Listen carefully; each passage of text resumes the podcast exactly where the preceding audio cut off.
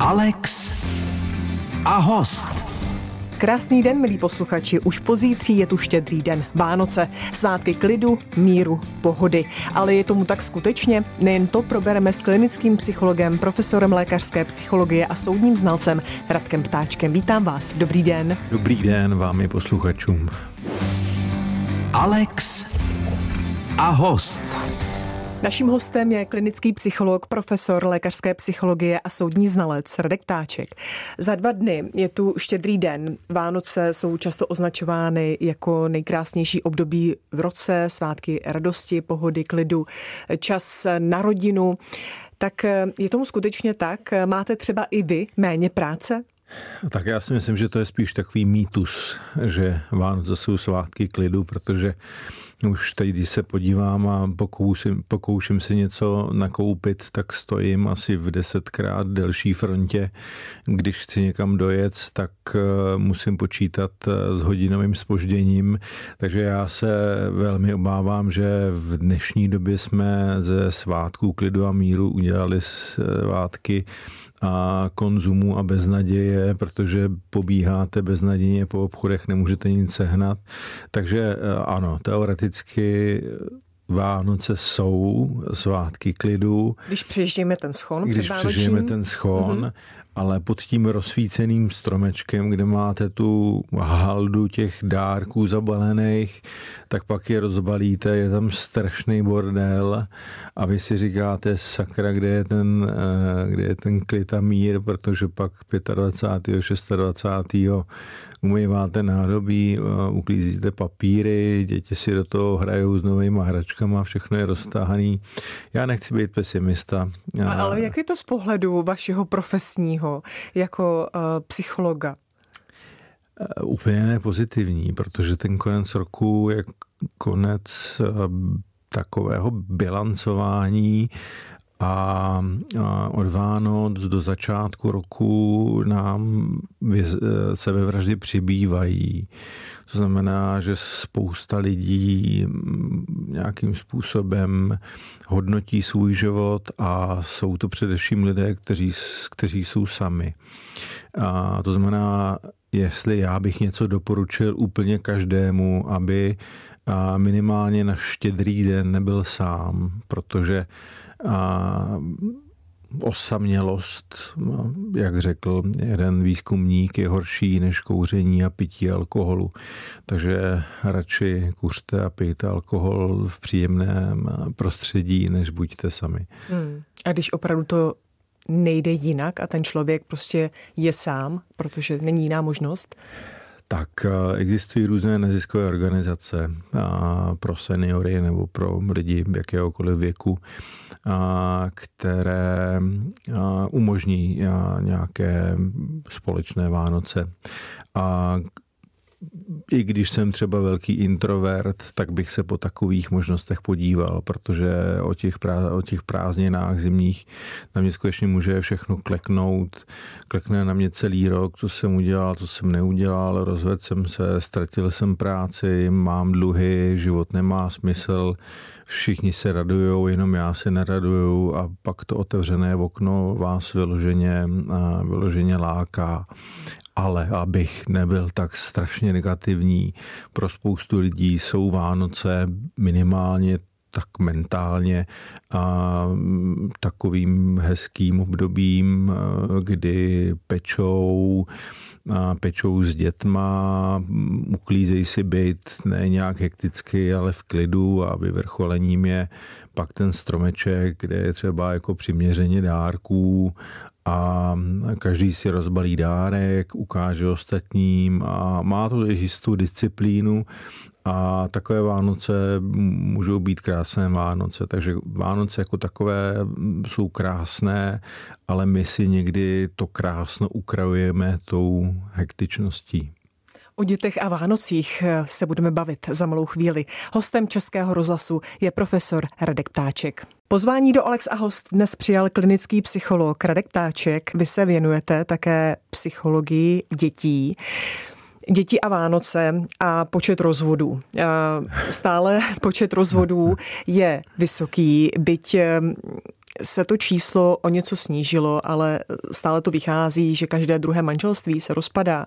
Jak je to u dětí, které zažívají první Vánoce vlastně v rozvedené rodině? To znamená, že jsou pouze s jedním ze svých rodičů. Tak eh, rozvody sice klesly, a klesly z 50 na 47% což je stále v rámci statistické chyby, to znamená, nemůžeme říct, eh, nemůžeme mluvit o žádném poklesu.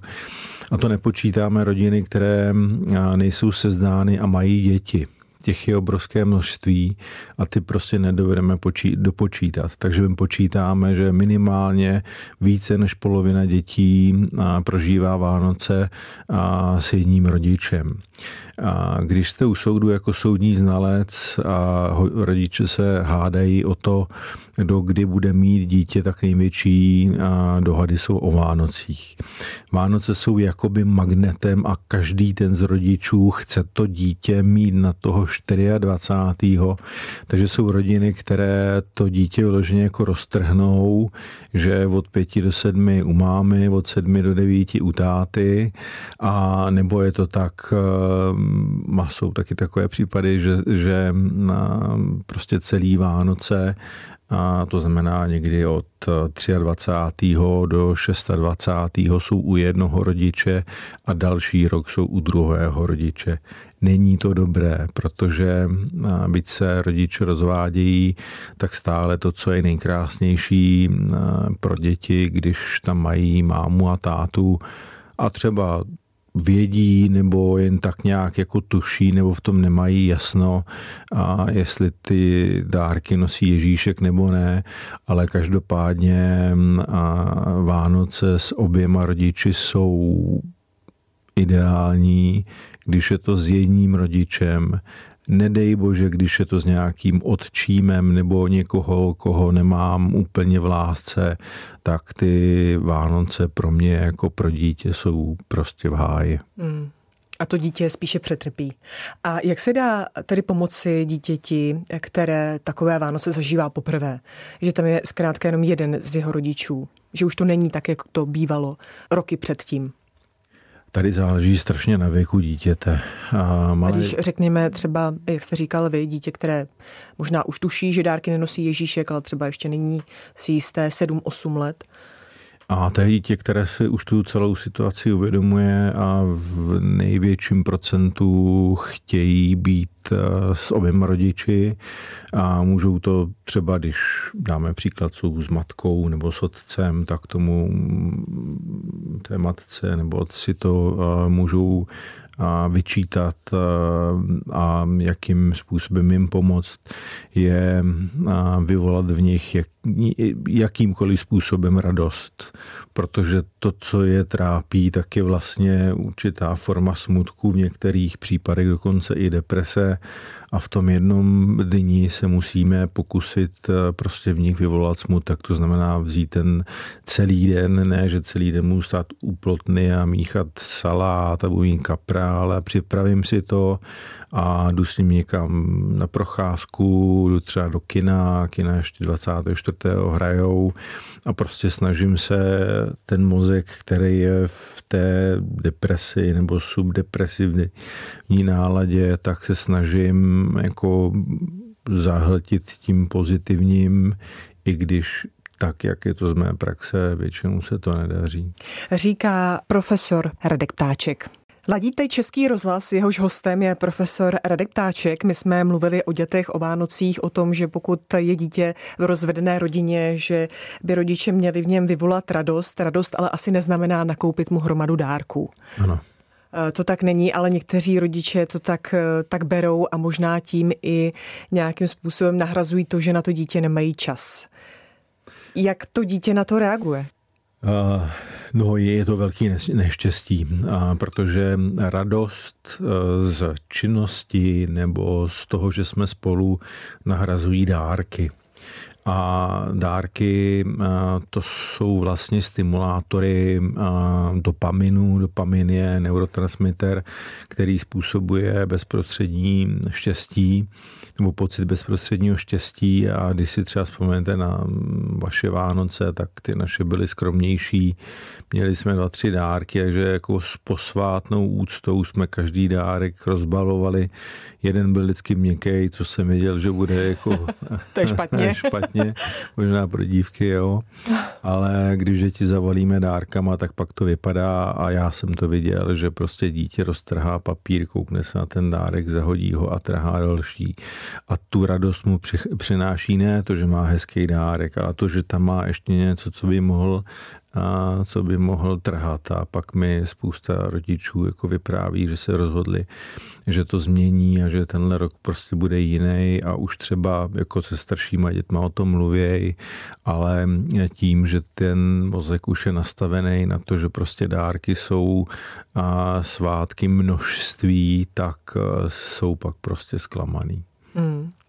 Vy jste sám se podílel na námětu divadelní hry Rozvod a neb v mezích přijatelné normy, kterou uvedlo díky Ivaně Tykač a organizaci Women for Women divadlo u hasičů. Je to tragikomedie o všem, co nechcete zažít. Tři rozvodové kauzy, které se protnou u jednoho terapeuta. E, to byly příběhy vašich pacientů? Tam jste čerpal, asi, předpokládám. No, ona s tím, s tím vystoupením ještě vyšla knížka, která se jmenuje Rozvod šestkrát jinak a vlastně všechno, ty rozvody šestkrát jinak i to divadelní představení a vychází z mých posudků a já jsem to představení viděl už třikrát. A musím říct, že když tam někde slyším doslova a přepisy mých posudků, tak mě běhá mráz po zádech. Hmm. Přiznám se, že i mě běhal mráz po zádech, eh, když jsem schlédla tu hru. A to nejsem žádný z těch případů, naštěstí musím to zaťukat, aby to tak dlouho vydrželo, ne navždy, eh, co, co tam eh, byly ukázány. A vy jste nakonec řekl zajímavou věc, když jste měl svoji přednášku, že mateřský put je silnější než put sebezáchovy. A proto vlastně se ty ti rodiče nejsou schopni chovat v zájmu toho dítěte. Dá se jim to nějak, já nevím, nařídit, doporučit, nějaký k tomu směrovat? Dá. Dá se směrovat to na začátku, a kdy ten mozek ještě není moc rozjetý. Ono velmi často si myslíme, že když se rodiče rozvádějí, že bychom dítě měli dát k psychologovi, kterému to všechno vysvětlí, ale to je velká chyba. Dítě k tomu psychologovi nepatří, protože ten jeho problém nevyplývá a z jeho potřeb, ale ten problém je mezi rodiči. A to, co se ukazuje, že je efektivní, nejefektivnější, tak není nějaká terapie, ale je edukace. A je edukace, že rodičům vysvětlíme jednotným způsobem, co je rozvod, jak probíhá, jak dopadá na, na to jejich dítě. A je u toho soudce, ten soudce jim řekne, hele, buď se domluvíte tady podle těchto těch pravidel, a nebo budu rozhodovat o vašem životě já. A když tohle slyší rodiče, tak eh, velmi často se dohodnou a vytvoří takzvaně rodičovský plán, což je dotazník o několika stranách, kde vyplní všechny možné situace, které mohou nastat a pak vědí, když se něco nastane, dítě je třeba nemocné, jestli má zůstávat u toho rodiče nebo jít druhému rodiči. A když to mají černé na bílém, tak je to jednodušší, protože tam, kde jsou nějaká pravidla, je nižší pravděpodobnost e, nějakých hádek a neporozumění. Takže tím, že vlastně na začátku vytvoříme pravidla, tak e, to může fungovat. Nicméně pak jsou páry zaťaté, a můžeme říci, že těm párům se po třeba dvou, třech letech souzení a jedna postava tam říká v té hře, ani nevíte, jak je těžké a být pět let nasraná. Ano, doslova. doslova. ano. Já se omluvám za to prosté slovo, ale v té hře to tak je. A, no a když jste prostě neustále nastavený dva, tři, čtyři roky, váš eh, mozek se skutečně změní a neurofyziologicky, neuroanatomicky a vy můžete říct, že jste někdo jiný. Já můžu vést příklad, kdy za mnou přišel velmi slušný inženýr, ve věku tak kolem čtyřech let. Manželka odjela 500 kilometrů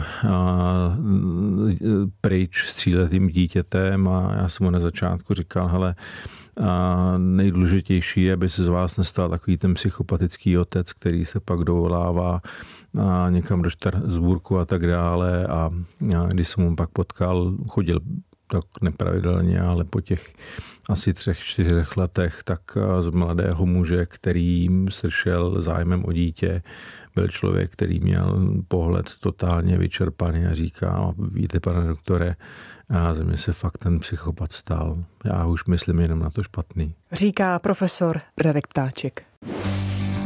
Alex a host. Profesor Radek Ptáček je klinický psycholog, profesor lékařské psychologie a náš dnešní host. Spokojenost versus štěstí. Je v tom rozdíl? Co je vlastně lepší? Uh, tak lepší, to bych si úplně nedovolil říci. Potřebujeme někdy štěstí, někdy potřebujeme spokojenost. A tyhle dvě a tyhle dva jevy se v mozku velmi liší. A dopamin způsobuje takové to okamžité štěstí, že prostě si kousnu dobrý čokolády, dobrýho dortíku, nebo všichni si dovedou představit různé formy okamžitého štěstí. A když je to štěstí dopaminové, tak to vede k takzvanému viscerálnímu prožívání, že prostě zavřete oči a když třeba jíte dobrou čokoládu, máte ji v puse, tak si zavřete oči a nechcete o tom někomu vyprávět. Chcete být sama stejně jako u jiných aktivit, které a třeba ten dopamin vyvolávají. A dopamin má jednu velký, jeden velký problém, že se na něj rychle vytváří závislost. To znamená, když to jako neukučejdujete, třeba ty čokolády, alkohol, ale jiné drogy, stanete se velmi rychle závislým. A je to samozřejmě u každého trochu jiný. A někdo může nabídnout, že někdo pije celý život a vydrží ve zdraví do 90, ale to jsou absolutní výjimky. výjimky. A když to spokojenost ehm, a ta je spojena a s jiným neurotransmiterem, se serotoninem, a ten je daleko složitější, aby v mozku nastal pocit spokojenosti, tak se musí v podstatě rozsvítit celý mozek. Zatímco při štěstí svítí jenom taková malá část, která nás informuje, jsme šťastní, chceme ještě víc, paráda, rozjedeme to, ale spokojenost je o takovém tom spokojeném pocitu, který je spojený třeba s chválou, uznáním a je to pocit, který obvykle sdílíme a můžete si ho představit třeba tak, jako že s někým mluvíte a je vám to strašně příjemný a mluvili byste dlouho, ale když to necháte, tak víte, že to prostě bylo fajn, příjemný, ale stačí. Takže já jsem teď spokojená, když s vámi tady hovořím. no, to, to, jsem, tak? to jsem rád. A, a stejně třeba v práci je strašně důležitý pochválit a svého kolegu, svého podřízeného, protože prostá pochvala mm, ve smyslu, ale to by to dneska jde, je to hezký. A tak e, vlastně aktivuje tu serotoninovou cestu a, vy se budete cítit líp. Obklopujte se lidma, který jsou schopní vás chválit. Hmm. Já kývu za sklo na kolegy.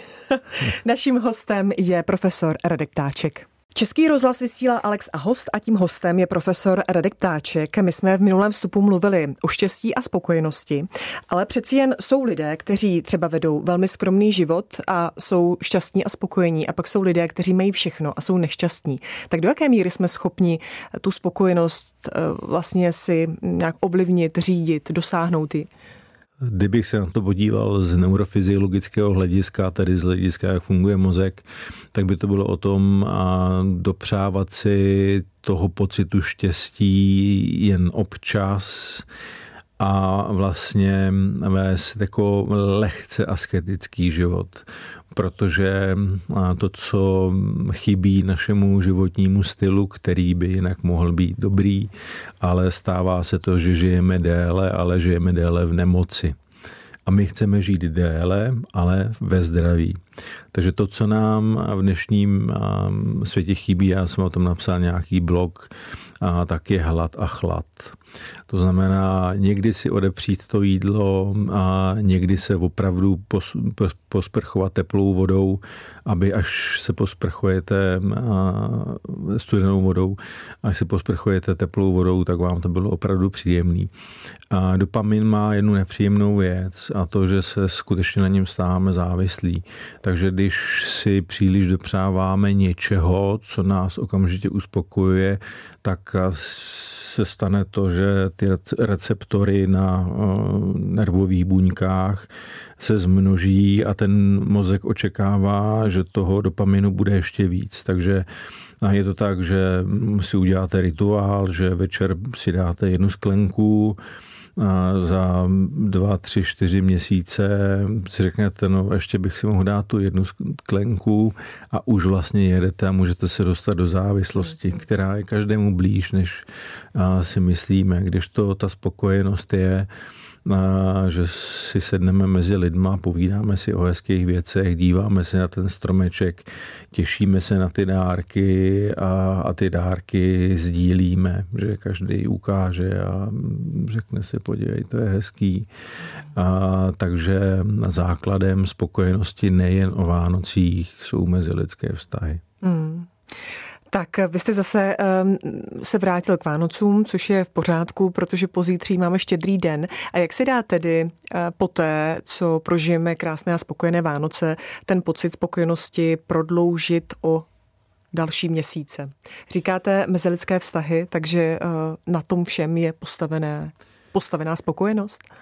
Um, je to paradoxní, ale je to tak. Mezilidské vztahy a, a určitá forma intimity, a což nemusí být vždycky sex, stačí pohladit, hezky se podívat, vyjádřit pochvalu tak v nás dovede postavit ty serotoninové cesty a když se budeme obklopovat těmi lidmi, kteří, kteří jsou pozitivní, tak pak budeme spokojení. Opravdu spokojenost, kterou nám dokáží dát vztahy, nám nedokáže dát vůbec nic jiného. Profesor Radek Ptáček je naším dnešním hostem. Za dva dny je tady štědrý den. Ve studiu se mnou sedí klinický psycholog, profesor Radek Ptáček. Jak prožít spokojené vánoční svátky, o tom už jsme mluvili. A mě by teď zajímalo, byť psychologové nemají rádi nebo neradi dostávají osobní otázky, tak mě by zajímalo, umíte sám sobě pomoci vy? Nebo vy nemůžete mít žádné chmury či deprese a podobně? Tak osobních otázek se jako správný psycholog velmi bojím. Já se za ní omlouvám, já musela. Ne. Nedalo mi to, tak. A jsou situace, kdy to dovedu a jsou situace, kdy to naprosto nedovedu. Ani vy to nedovedete? A ani já to nedovedu. Já si v téhle nebo ve špatné situaci dovedu říct, co bych měl dělat a jak by to mělo vypadat, ale kovářová koběla prostě chodí bosa. A tak chápete potom třeba své klienty, pacienty, že nedokáží udělat to, co vy jim doporučujete a radíte? Máte pak pro ně pochopení? Naprosto, naprosto, protože um, najít si cestu ke spokojenosti uh, je opravdu tvrdá práce a, ale může se podařit.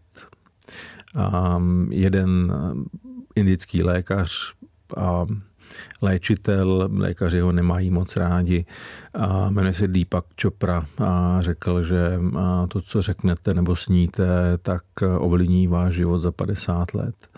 A, takže a, a současná věda poznává, že to tak je, už nežijeme v éře genetiky, ale takzvané epigenetiky, kdy víme, že určité chování v nás vypíná nebo zapíná určité geny, takže vy si můžete zapnout geny pro spokojenost a stejně si můžete zapnout geny pro depresi. A, takže já doporučuji, aby člověk tyhle jakoby měkké psychologické rady mějte rádi, hejbejte se, jste zdravě, co jsme neprobrali, ale každý si to nějak dovede představit. A tak tohle všechno může dramatickým způsobem ovlivnit expresi našich genů a také dovede ovlivnit to, jestli v těch 90 zemřeme prostě ve spánku, bez nějakých problémů, anebo jestli zemřeme po pěti operacích, různých vývodech a tak dále. Takže spokojenost je blíž, než si myslíme a taky takový jako imperativ je vyhybejte se eh, osobám zlým, psychopatickým, jakmile prostě ucítíte, že vám s někým nesedí, utíkejte, protože to může špatně dopadnout. Ono se jim nějak říká, jsou to toxické osoby, nebo jak to toxické, se osobám říká? To, toxické osobnosti, není to úplně odborný pojem, ale víme. Hmm. A pozná ho každý bezpečně? Nebo eh, se můžeme obklopit takovou osobou, aniž bychom věděli, že nám vlastně ubližuje? A nepoznám, a protože psychopat, my sociopat, a to jsou lidi, kteří jsou velmi dobrý psychologové. A psychopat většinou vytvoří naprosto perfektní první dojem. A já jsem vyšetřoval několik žen, které byly obětí několika psychopatů. Byly to většinou vysokoškolsky vzdělané ženy, lékařky, novinářky a oni říkali, víte, když jsme se poprvé setkali, já jsem měla pocit, že jsem nikdy nepotkala empatičtějšího člověka. A ty první týdny našeho vztahu byly naprosto krásné, ale pak se začalo něco dít a skončil to třeba závažným, trest, závažným domácím násilím a i třeba ve formě fyzických napadení, napadení, které pak končily u soudu. Takže jako naopak pozor, když k vám někdo přijde a řekne, vy jste úžasná, jako že jste krásná, nádherně oblečená, a tak je to takovou jako známkou, protože normální muž je trošku plachý. Takže když jste někde na nějaký oslavě, na nějaký diskotéce a teď jako mm, normální průměrný muž si sedne, chvíli se kouká a tak si říká, půjdu za ní, půjdu za ní. Žena si říká, Ježíš Maria, to je teda ucho ale pak tam přijde lev salonu, prostě okamžitě bez problémů k vám přijde, osloví vás, začne vás bavit. Tak spozornět zkrátka. Spozornět. Tak a pojďme se vrátit k těm Váno, Vánocům. Pojďme popřát posluchačům. Já bych přál lidem, aby byli spolu, měli radost z toho, že jsou spolu a, a stromečky, kapry už nechali buď něco jako společnou činnost, ne, že je jedna, která to dělá, ale aby prostě cítili tu pospolitost, ta je úplně nejdůležitější. A trochu prachu na skříni, který zůstane, vůbec nevadí. Tak. Naším hostem byl profesor Radek Ptáček. Moc vám za to děkuji, ať se vám daří a krásné Vánoce. A já děkuji při hezké Vánoce vám i posluchačům. Alex a host.